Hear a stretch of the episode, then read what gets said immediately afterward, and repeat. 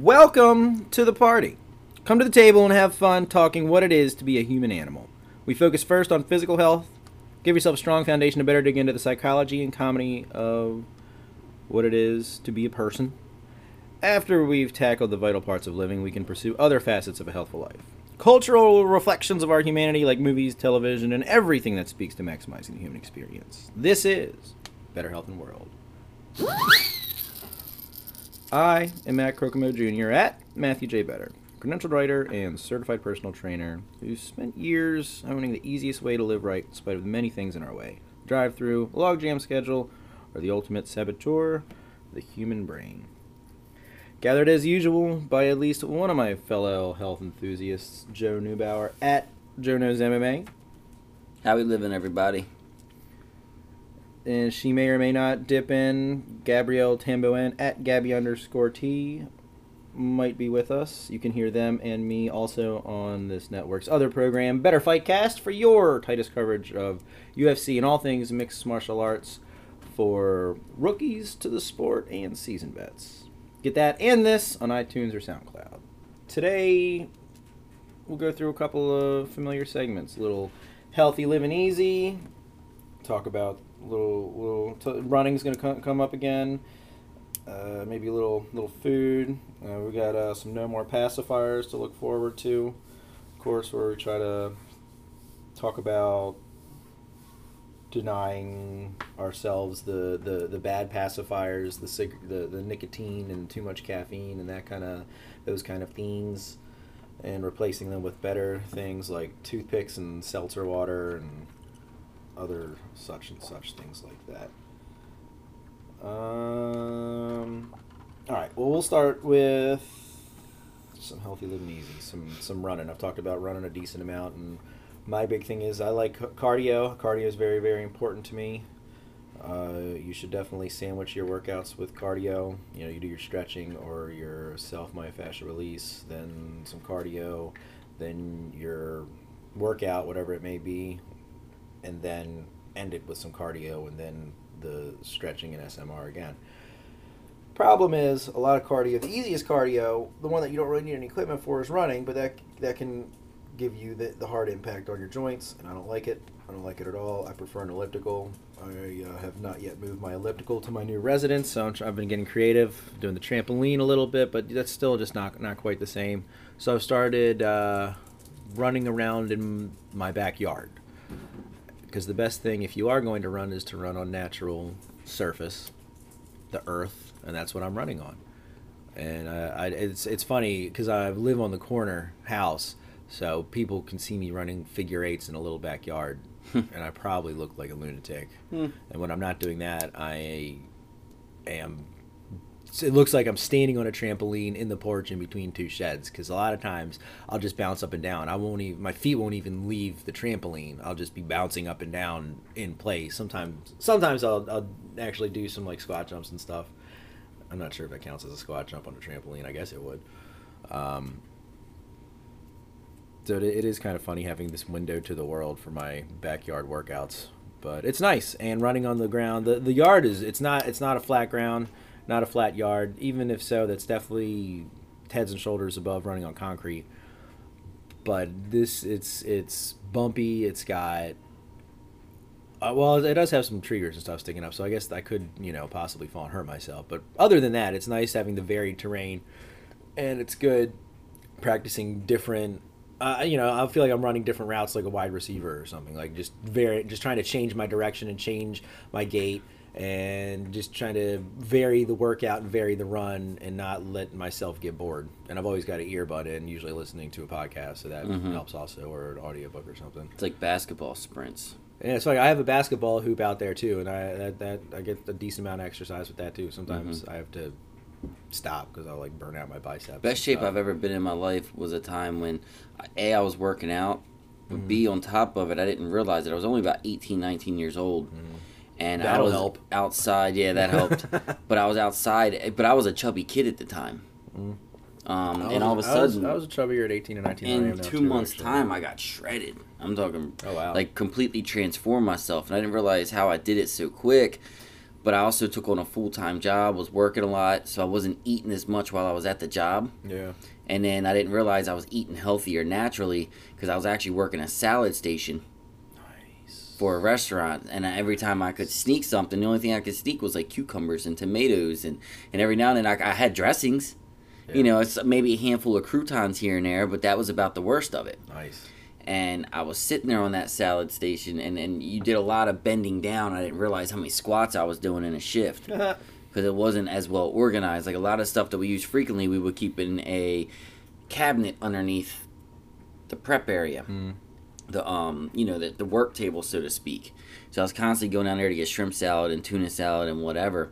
And then I was also working out pretty rigorous at a gym. I met some new friends, and we, some gym buddies pretty much. We used to go to the gym on our free time. And then every night, my cousin was staying with me for the summer. And he was a big basketball fan. And we bought a basketball hoop to put outside, and I didn't realize I was playing basketball every single night for about 2 to 3 hours at a time. Wow. Just to stay out of the house. Plus, we were doing some other extracurricular activities as we were only 18, 19-year-old kids. Yeah. You know, we would sneak our cigarettes, maybe take a shot here or there, just being young and reckless, whatever. Mm. And then we would play basketball all night, and it was a reason to stay outside and not be in the house and kind of hide from the parents. And I just, in 2 months' time, was shredded. That's funny. You were hanging outside to smoke and drink and play basketball, and it made you healthier. Mm-hmm. Yeah. Oh, you played basketball so you could. That's awesome. Mm-hmm. That was when I smoked cigarettes, only because I thought that, that's why I call cigarettes cools when you're young. Mm-hmm. Because the only reason I started smoking them was because I thought I was cool, like a social thing. The only reason anybody does. Yeah. Because it's cool or because it's wrong. We're dumb animals. We really are. Well, I could lead right into... Where are my notes? Oh, well.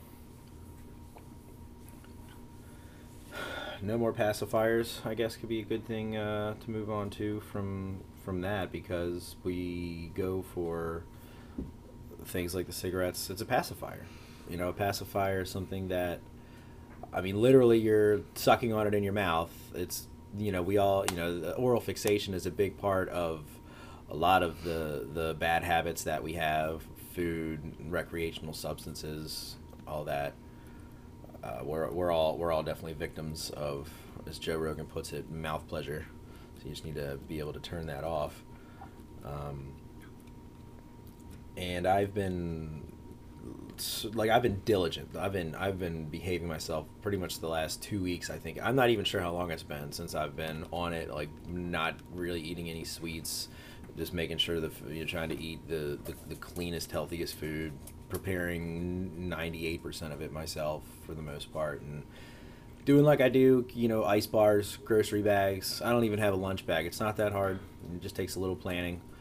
The NutriBullet veggie smoothie poured into what was formerly a spaghetti, a marinara jar, a low sugar marinara sauce being one of the few things that I do buy at the grocery store regularly. So I got my arsenal of veggie smoothies and all that.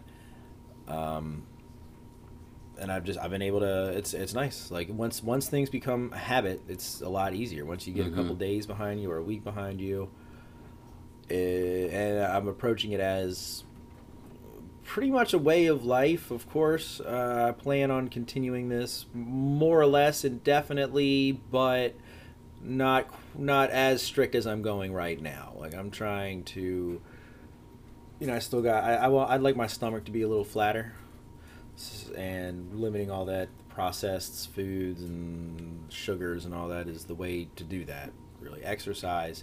You might be able to build up the muscles behind your flabby belly, but exercise is not going to get rid of the belly. It's diet. That's the only thing that's going to do it. Well, cardio is going to help you lose weight, of course. So to a point, exercise can help, but to get that flat stomach, which I'm going for, you gotta take it to the next level. So I'm gonna take. I heard to get a flat stomach, it's 80% diet. Oh yeah. Your overall health is I think 80% your diet, or maybe it is the flat stomach part. I think the overall health. Yeah. So that's been nice. Yesterday at work, at the beginning of the shift, someone brought in fresh baked chocolate chip cookies, and that's pretty much my heroin when it comes to food. Like that's like homemade chocolate chip cookies are arguably my favorite thing to eat in the whole world. Mine's potato chips. They're pretty good. I can get down with some potato chips. You put potato chips from me. I'm more of a sweets kind of guy. I start eating one, I just won't stop. I won't until the bag is gone. I really won't. I mean, pizza and chocolate chip cookies. Those are my kryptonite, probably. And a nice IPA. But I have forgone all of those in recent memory, and it feels really good. I feel nice. I got my brain firing on all pistons and everything. I'm feeling steady energy all day. It's nice. I don't feel sluggish. I feel like my mood is as good as it can possibly be, considering anything else I've got going on any given day. So the eating right is good, and I think it's here to stay. I've pretty much been ping-ponging over the last year, like doing really, really good for like 2 weeks, and then kind of returning back to my equilibrium within like 2 or 3 days, and that cycle is gone on and on and on and on. But I have, I tell people, I guess now's a good time for the disclaimer. Although I am a certified personal trainer, I am not acting as your certified personal trainer in this capacity, all of you out there. This information is for educational and entertainment purposes only. Please consult the appropriate medical professional before making any serious changes to your diet or lifestyle. As I have done recently. I've gone to the medical professional anyway, and I guess I have made serious changes to my lifestyle, you could say, since I've just been talking about all the ping-ponging I've been doing.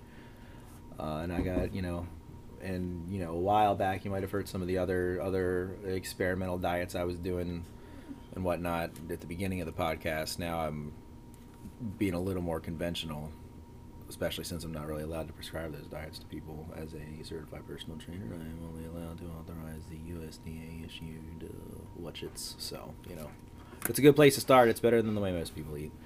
But, my blood test came back good. I'm good all across the board. Everything's nice. No weird blood sugary things. Cholesterol's pretty much good to go. No STDs. Life is good. I highly recommend getting your blood tested every year. It is it can be a good load off your mind, because it's something that's I've been kind of nervous about with the dieting habits I've had the last year, the extreme back and forth from one to the other. And some consistency is nice, and knowing that my biology is in good shape, it's a good feeling. It's nice. All right, well, as you heard a few minutes ago, I lost my notes, but I'm not sure if there was much. I'm trying to think what else I was talking about. Oh, yeah, when I showed up at work. The beginning of the shift was chocolate chip cookies, and then at the end of the shift, it was cupcakes for a birthday, and I'm just able to just deny them all. No. I used to run around work eating French fries here and there. Not a one. Not a French fry in the last at least 10 days. I'm pretty sure it's been close to 2 weeks. I'm not sure, but... And the way to get around that, you got to anticipate. I've anticipated these things. I know they're coming. I'm prepared for them emotionally, so that when they're there, my resiliency has already been built up a bit. I've prepared myself to say no. That's really the only way. One of the only ways to do it. You imagine. You be honest with yourself. When are you weak? When are you most likely to do something that you're not going to want to do? If you prepare for that moment and anticipate how you're going to feel and keep in mind why you don't want to do that thing, you're better off to do it. And I've been nailing it so far. I'm almost at my record because, like I said, I haven't really gone more than 2 weeks in the last year with being diligent. But now I'm pretty soon I am going to be getting paid to be a certified personal trainer. And a lot of people say, "Oh, you're in fine shape. You're good. Like, what are you doing? What are you worried about losing weight for?" Like, well, I want to be a role model. I need to really, I need people to look at me and want to a point, aspire to what I look like. And I don't feel satisfied with how I look to be in that place just yet. I probably could. I could probably, wear the right clothes or whatever, and you would be surprised. A lot of personal trainers aren't in the greatest of shape. I know, and it's weird. When I see that, I'm just like, yeah. It's one thing if it's an older person and somebody that's like more elder. Yeah, because at least I know they're older and they probably can't do the exercising like they used to, or but they have a lot of knowledge on the situation. Yeah, but when you see somebody younger and they're just unfit, and I love pasta to teach you. Yeah. Yeah. And they're supposed to teach you how to be fit. Yeah. It's just kind of, I'm good. So I'm trying to approach it as, like, you know, we talk about the fighters on our Better Fight Cast, how when they're going into, when they're training, they're eating right, they're diligent. Mm-hmm. You know, I remember, I can't remember who it was, but one of them was saying, like, as soon as he was done his fight, he was like, oh, I can finally have a beer. Like, yeah. That, I want to be in that pre-stage for a while. Like, I want to get in really good shape. Well, those kind of things will be an occasional thing. It's a difference, though, because as a personal trainer, you have to maintain a weight. So I'm not going to go quite as extreme as that. Quite as extreme as that. It's just a balance, yeah, because it's got to be a steady life. They're cutting weight. Yeah, that's true, which is also, yeah, so it's funny because they're actually living unhealthy. Yeah, really. What they're doing is they're starting to cut, their weight-cutting process goes along in the camp. Yeah. Because they have to slowly but surely knock, like, 5 pounds off a week, mm-hmm. you know, 6 pounds a week, 3 pounds a week, however it is their method of getting there. Do you think that is more important for the mental aspect of what they're supposed to do? Now, I know they're trying to make a weight class, but I'm saying in all of combat sports, you know, I remember I had high school wrestling buddies, and they were cutting weight, too. So it's not like they're worried about the championship in the UFC, but weight cutting has always been a thing, and I'm not sure. I guess it's big in. I guess it's in all sports, football and stuff too. I don't know. I never wrestling.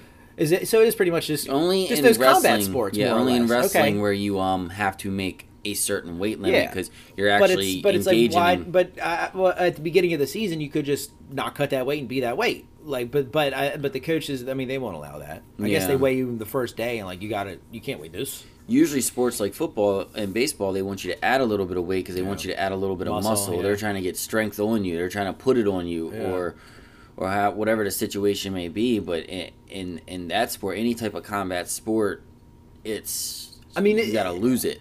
But I mean, and we are not fans of that practice, as we've talked about on the other show. I'm not either. I think it's terrible. I think if you can get there healthy, you should just fight with your weight. You should walk around it. You're walking around weight, and you should fight it. You're walking around weight, and you should just be that weight. I mean, maybe there should be some variation. Maybe you should get a little more taut moving into the fight, but I don't see any reason why guys are dropping 33 pounds. That's absurd. You're dropping 20% of your body weight or something? Like, what are we talking? Why? There was a fighter last weekend, Luke Rockhold, who fought in the main event of the UFC Pittsburgh card this previous weekend, and he always looks, he's actually a model, he always looks in fantastic shape. Yeah. But then I realized this time he cut the weight, and they interviewed him right after he cut the weight, and I mean, he didn't even have a voice, he could barely talk. I was going to say, I was just trying to imagine his voice, just... yeah, and he didn't look good. I remember everybody had a red flag, they thought he was ill. And they're not even fighting at that weight, so they make the weight, and then they start putting the weight, and then they got a day to put the weight back on, like, what are you doing? What games are we playing? Like, these guys aren't even fighting at the weight that they got to get down to. It's not healthy. It's not good. And this is the day and age. I'm watching guys go up. Is that something that's always been a part of it, just because of like the mental aspect of it? Because having to cut all that weight just really trains your brain. Is that what it's about? Is it more about the mentality, and then it just ends up being all this other stuff? Well, and then you got big guys wanting to fight smaller guys, so that's why you're cut the weight. Ironically, you might be weak when you've dropped all that weight. I think it's a mental edge, too. They think that if they can get down to the lowest weight possible, just to have that, you know, it's like chess, you know, just that little bit of an edge, even if they're bigger by 5 to 10 pounds than their opponent. I think it's just that mental edge also. I think it's, like, severely unhealthy. I've seen Donald Cerrone. He's a guy who used to fight at 155 and looks like he sucked everything out of his body, and now he fights at 170 and drinks beer every day. I mean, I think living every day healthy and happy. He's going to fight with a toothpick in his mouth, right? Isn't that? No, that's Benson Henderson. Benson Henderson, that's right. Now, that's a different type of dangerous all in itself. I don't know. I have toothpicks in my mouth all the time, so I'm a fan of his. But to sit there and swing at somebody or wrestle with somebody and you get hit and that toothpick goes through your jaw, there's something that just does not sound right about that. That's psychotic. That is psychotic. I wonder how many eggs these guys eat a day. I gather a lot. I love eggs. Protein. Probably egg whites at least. That's a very... Well, don't sneeze at the yolk. Yolk's got a lot in it that the whites don't. Egg whites are good, too. I put egg whites in every veggie smoothie that I have every day. Yeah, I have one a day. I guess I'll just, with the quick little recipe. My typical... You got a NutriBullet. You can get a Ninja. You can get a food processor. If you don't want to throw down from one of those, you can get a blender, but then you got to be, wary about... don't throw the broccoli stalks in there. I said it like I'm from Boston, the broccoli stalks. But you can still jazz up all of your leafy greens, and you can throw some egg whites in there. I personally think that's the best protein supplement. I don't do any of the protein powders. I might get into that eventually. I'm gonna research it and find some really good ones, but there's a lot of junk out there, and you know, a lot of people will say it's not really necessary, even if you're like a professional athlete, bodybuilder, or whatever. Like, a lot of people say you don't really need any of that stuff. I don't know. I think it could help. We'll see. But for now, the egg whites are my supplement. Depending on what else I've eaten today, I might throw a little of the cold-pressed extra virgin olive oil in there for some healthy fats. Organic spring mix, you can buy that at pretty much any grocery store now, thankfully. Organic romaine spears also. And if they don't have the organic, I'll buy the non-organic. As I've said before, I'm not sure if that makes a difference or not. But I know that the stuff that's not labeled organic almost certainly can't be better than the stuff that is labeled organic. So I'll pay the extra 30%. And get it, and all the money I'm saving not going to the drive-thru and all that crap, you know, the 40% pays for itself. What else I got in there? The egg whites, the olive oil, the greens. Throw a little ginger in there. If you're going to roll with a regular blender, though, you should slice that ginger pretty thin, or maybe forego it altogether, because you might... I've definitely ruined a blender trying to make some smoothies. Probably a couple of blenders.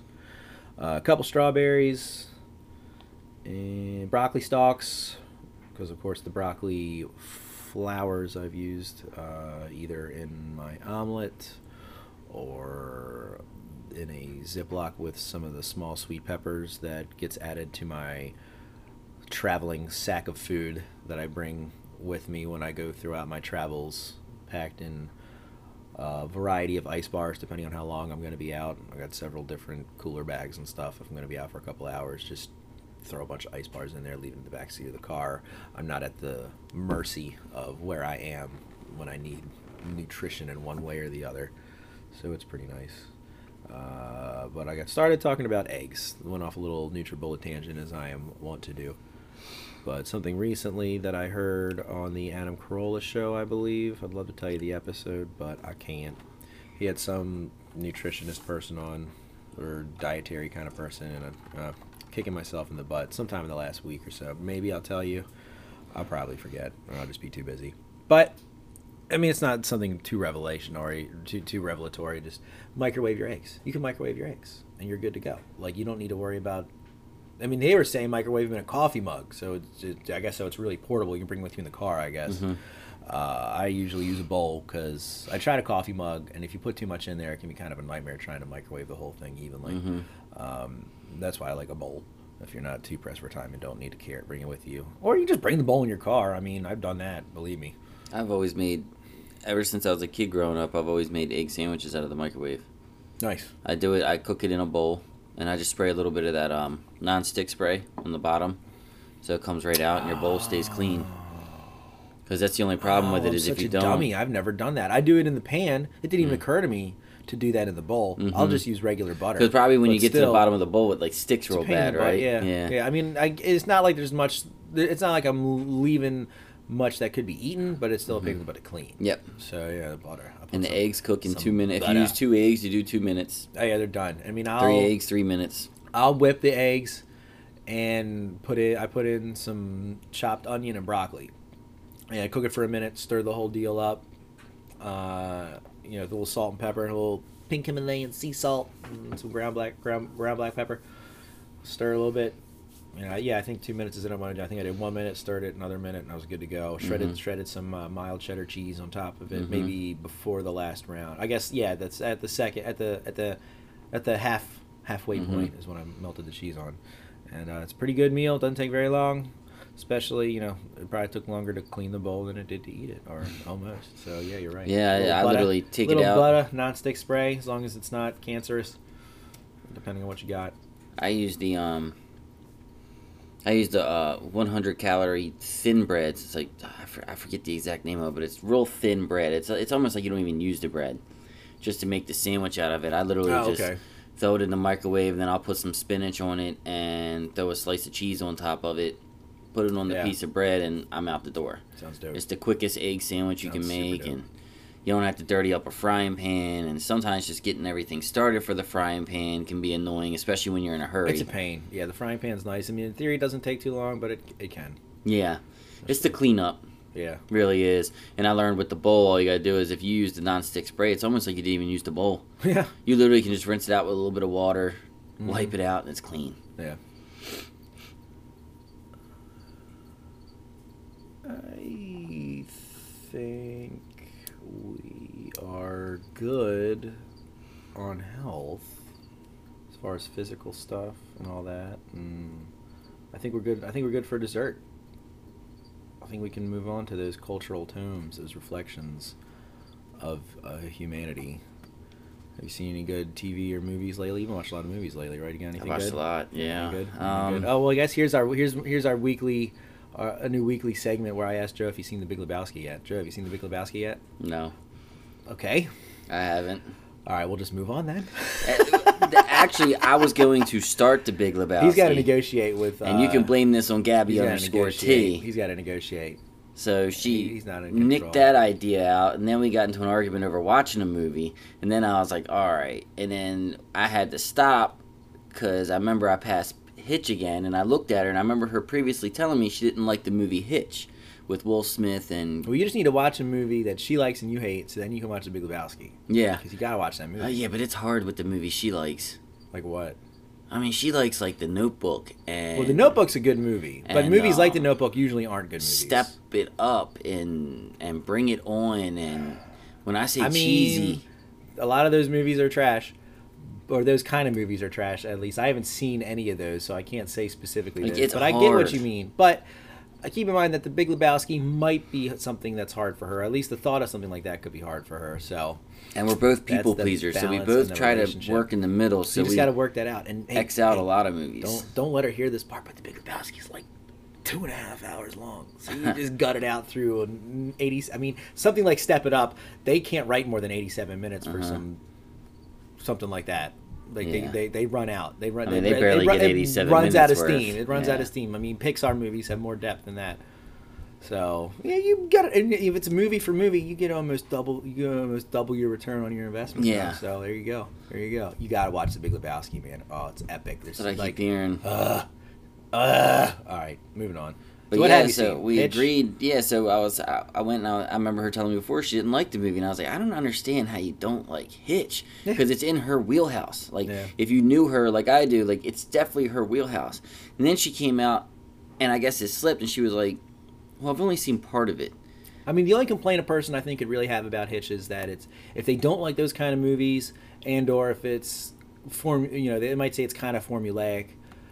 But even within, like, the formula of a movie, and it's got a, pretty original plot. Mm-hmm. You know, Will Smith plays... The date doctor. Guys who, don't have any game with women. And, it's got a good message, too, because he ends up teaching them how to have game, but it's from a place of authenticity and being comfortable with yourself. So, it's actually women's eyes to, like, to show them that they don't open their eyes up enough to your average Joe. Yeah, that's right. Joe. It's been a long time. Yeah, I think I saw that in theaters. I don't think I've seen it since. But it was a good movie. I don't want to say it corny at times. It was good. Yeah. It was. I mean, and even though it is kind of formulaic as far as like a romantic comedy goes, it's got a decently original plot. Kevin James, Will Smith, Eva Mendes, yes. Like they were all excellent in it. Who was Kevin James' love interest? Some blonde. It was Allegra Cole. I don't know the girl in real life, but I know her name in the movie was Allegra Cole. She was like a pop star, pretty much, very powerful. And famous. He was like a producer with. No, he was just a accountant. Yeah. He was like one of the accountants that was on her team because she was a multi-millionaire. Yeah. I mean, I just remember that movie just being funny consistently throughout. Will Smith usually delivers, and he's. It was really the role I think Kevin James broke out in, as far as movies go. Maybe, his first big this is what really put him on the map. Post sitcom. Yeah, probably. I think you're right. He's been, and of course, Will Smith, just like about all the movies. I love Will Smith, man. I've loved Will Smith forever. It's funny. There was this. I guess memes are now videos on Facebook now. They're like little short videos. They're not just pictures anymore. And there was this one where it says, how I used to handle stress versus how I handle stress now. And they're clips from Fresh Prince of Bel-Air. And it's his little cousin Ashley is out in the backyard with a tennis racket. and the camera's straight on her, and you see tennis balls from like where the camera is flying at her. So I guess they got like a tennis machine, and she and I think the machine's like gone haywire. So she's like, they're like all hitting her, and she's like covering her face and everything before Uncle Phil comes out and grabs her and drags her in, and then then Will jumps out there with like a frying pan, and he's just kind of like hopping about, just like slamming it back and forth, just I mean his body language, his posture, his presence, like Will Smith is so good. He is so good. I love Will Smith. I mean, Independence Day, Men in Black. Men in Black 3. Men in Black 3 was excellent. I mean, there's with Will Smith, you could really go a lot of movies. I mean, he's done so much. You can talk about all his dramatic movies. I don't know if I've really seen any of them, but I believe his performance in them was excellent. I would imagine. Yeah, I never saw him either. What was it, like 7 pounds? He did Ali. 7 pounds with one. Yeah, Ali wasn't that good, and that wasn't his fault. That was. Really, I bet his performance was excellent because I bet he really encapsulated Ollie's mannerisms and voice as well as he could. I bet he really captured that presence. I think it was just a poorly constructed film. You know, a movie I've been wanting to see and I just The Pursuit of Happiness was the other one. That was one. And I haven't seen any of these. The one I wanted to see of his is Concussion. I've never seen that. Oh, God. Yeah, I mean, I bet that's a good movie. And I think that movie would just make me angry, though. Yeah. It would just make me angry. I could see that. I think that was a really good movie. I think it just kind of got buried because of the political nature of it. And everybody loves NFL so much. So they didn't even want to give it a try. Even though it really, I bet you it's an eye-opener. Yeah. Yeah. So me and her got on this comedy thing, so I talked her into seeing another movie because one of my favorite comedians, of course, is Jim Carrey. As I've noticed lately, I think he's going to be starring in another movie because I feel like he's been acting weird. He's been acting very weird lately. That's usually popping up on red carpets doing weird stuff. That's usually what he does. Weird existential. He's getting in character. Yeah, he's a method actor. He was Andy Kaufman for like a year or however long it was. And that's how he does it. He's getting in character is what he's doing, which makes me very interested because I think that's why Jim Carrey nails so many roles he's played. It's funny because that doesn't always work for everybody. The method acting thing reminds me of the first Back to the Future movie. Did you know that Michael J. Fox was not the original Marty McFly? It was originally Eric Stoltz. Do you know who that is? No. Well, his most famous role, he was in Mask, not the Mask, the Jim Carrey movie, but Mask, the movie from like the 80s with Cher, where he played the kid with the head. I don't know if he had gigantism or elephantism or something else. So that's Eric Stoltz, and he was also in Pulp Fiction as John Travolta's drug dealer. That's probably that at that point. That might be his most famous thing, and from that role, he's done a string of like independent movies that weren't that good. He's usually got a pretty good presence, but apparently he's a method actor, and he was the original Marty McFly. They were filming Back to the Future for 6 weeks, and he was always in character as Marty McFly, and apparently he was just too intense. He was too serious. He didn't have the whimsical nature, the fun that they wanted out of Marty. And so they when I can't remember the guy's name, Bob Gant or whoever it was, the writer or one of the people, one of the important people, one of the two people who created the whole franchise, went to Christopher Lloyd, Doc Brown. He said, "I got good news and bad news, or I got bad news, or something." And I think he might have just said, "I got bad news." We're recasting Marty. We let Eric go, and they're like, "Who's?" Or that's, I think they said, "We let Eric go," and he said, "Who's Eric?" I thought that was Marty because he was just always acting like a very serious, intense Marty. Sometimes it can be too much. Yeah.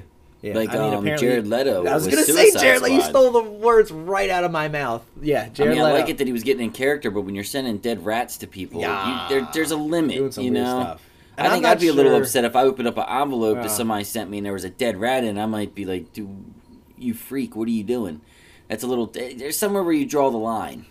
Will Smith was good in Suicide Squad, but I hated Suicide Squad. He did a good job, but I didn't like what they did with his character, and that movie should have been darker. Funny, everything goes back to Will Smith. He's the new Kevin Bacon. Yeah, I mean, Will Smith played in all the great movies, really. Everybody needs to go see Men in Black 3 if you haven't. If you like time travel, you like Men in Black, Josh Brolin kills it as a young Tommy Lee Jones. And the guy who is not Tim Curry, but almost Tim Curry as the villain, as the young and old version of the villain. A beautiful, beautiful film. The second Men in Black was very underwhelming. The third one might be the best. Might be better than the first movie. Very tight. Just excellent plot, and it doesn't feel like a cheap sequel. It feels like a trilogy that kind of encapsulates everything that's going on. You know, the whole series and everything. So the Jim Carrey movie I got her to watch was a hidden classic I always forgot about, Bruce Almighty. Oh, that's good. Yeah, that's funny. That was kind of like a sleeper for me because I love Jim Carrey, and I love his performances in so many movies. That was a good one that I always forget about. Yeah. It snuck in there. Then, of course, we got the scary movies. I finally talked Gabby_T to go see a scary movie with me as we went to the theaters. And did you see It? It, yeah. How was it? I liked it. I think I've heard it was good. I also didn't know that this is part one of two. Well, they got the green light to do a part two. I didn't really... It should be. Because, I mean, did you ever... I saw the original miniseries. No, I started to watch It the other day, the older one that Stephen King did in 1991. And when I started it... It was for TV, so... Gabby_T walked into the room, and she was so scared. She was like, no, I'm not doing it. Because she saw It in theaters, and it freaked her out for like 3 days. And it really wasn't that scary. It's funny, because It is one of those movies, the original TV miniseries, the two-part miniseries, It... that's one of the top 5 movies I hear people say it like messed them up. It messed me up as a kid. Event Horizon, The Ring, The Exorcist. Like it makes that list with people. Mm-hmm. Like it's because clowns are scary. And Tim Curry killed it as Pennywise. Hey, what'd you think of It, Gabby? So, I hate Joe now. For dating me. Well, you already did. No, so. I mean, the movie actually was good. Honestly, I probably would watch it again because I think more, I don't like that anticipation of like, is that child going to get killed? Like, it just freaks me out. And then it does freak me out for a couple days after, but I think seeing it I guess it, because it pretty much starts with a kid getting wasted, right? Because the original one That still messed me up. Like... I still, like, keep imagining it, like, I'm driving down the street, I see, like, a storm drain, and I'm just like, child.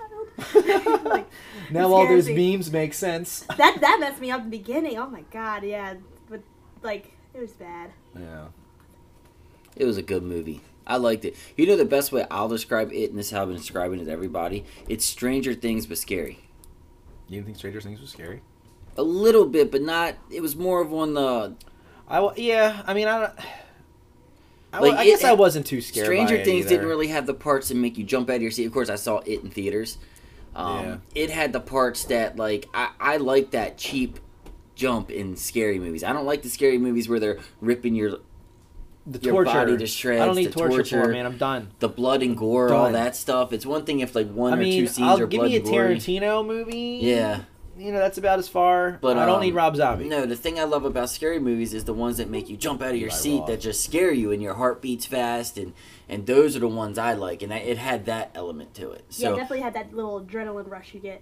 Yeah, so it was like Stranger Things, but scary. Well, I was very happy to hear that it's the first part, because I was worried they tried to just cram the whole thing into one movie, because it's very important that it's there's the part where they're the children, and then there's the part...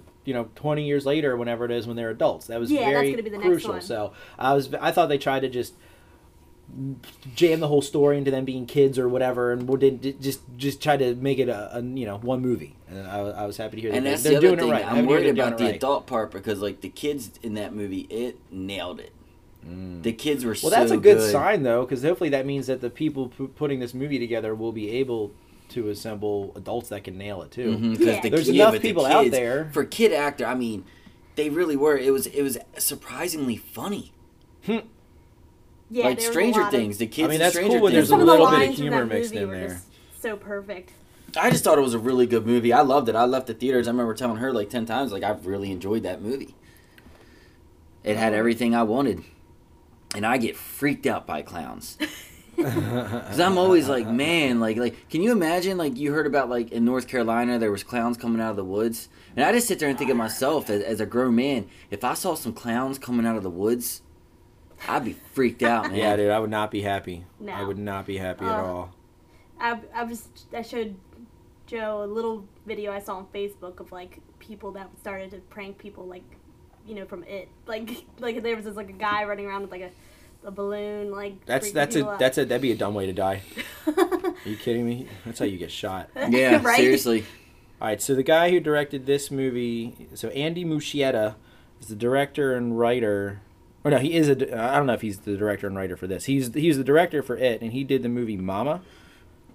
They did two versions of Mama. One in 2013. It sounds kind of familiar. It does. It does sound familiar. It's like a scary movie, right? Oh, yeah. It got a 6.2 on IMDb. I don't have Rotten Tomatoes in front of me. I'm just trying to see the people behind. I remember that. I'm trying to see the people behind it. I want to know. All right. So the director, we don't really know too much about. It wasn't Stephen King again? Well, I mean, it's Stephen King's novel. Mm. So I'm sure he's somewhere in the credits. You know, he was... I'm not sure how much he had to do with the... The new It came out. Has everybody watching the old It? Like it's on TV? No, just in general. Like oh, I see. Yeah. I'm talking people at work. Sales for the original It are up again.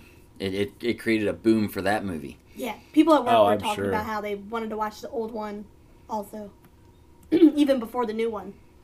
I mean, it was pretty good. As far as TV movies go, I mean, you can still tell it's TV, but Stephen King's TV movies sometimes can be really good. Like I liked the Shining miniseries, even though it had, you know, the second brother from Wings on it, and that kind of rubbed a lot of people the wrong way.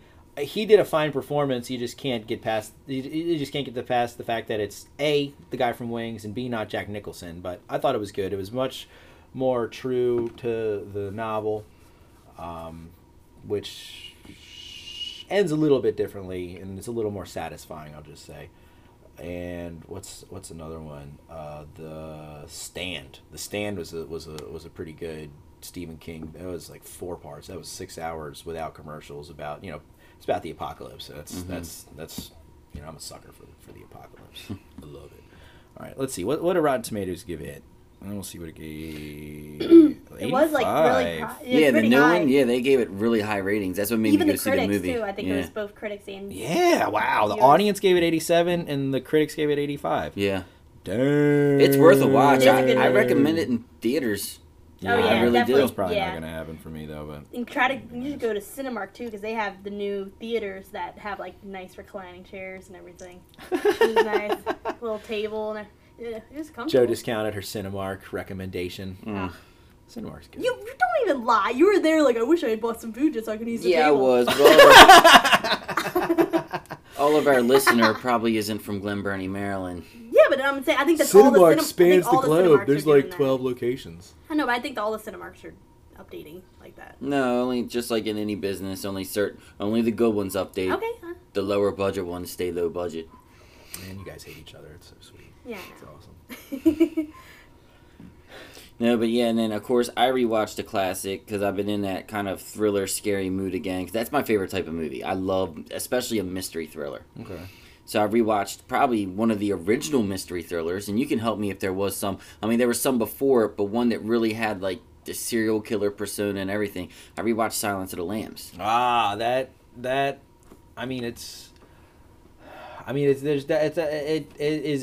started something. It's like how I say old school redefined the modern comedy, set the standard for the modern comedy. Silence of the Lambs did something even bigger in its field, I guess you could say, as far as because I can't think of any movies that was like movies. Well, I mean, literally, you could say there was a Hannibal Lecter movie before Silence of the Lambs. It was called Manhunter, and I think it was actually directed by Michael Mann, who's a legit filmmaker, and it starred Dennis Farina as the cop, and I'm pretty sure he killed it. Dennis Farina usually kills it in everything he is. He's been in a bunch of stuff. He was in Get Shorty. Most recently, he was on, what was the Zooey Deschanel series where she's got like 3 roommates. I keep wanting to say, like, Gone Girl. New Girl. Mm. Dennis Farina played someone's father on New Girl. Oh, no. He's been around. He's an excellent actor. Manhunter is what that was called. And I think the guy who played Hannibal Lecter, it wasn't Anthony Hopkins. So, but it was still pretty good, but nowhere near what Silence of the Lambs was. And I can't think of anything like that came out before that, where, it kind of felt... It felt like it was real. Like, it really did feel like this was almost, like, based on a true story. Like, it felt like a true crime thing, almost. It wasn't, obviously.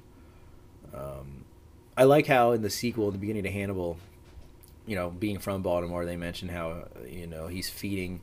In the first movie, in Silence of the Lambs, they mention, and then they show it in Hannibal, how he is feeding one member of the Baltimore Symphony Orchestra to the rest at one of his elegant dinner parties because the person was off key.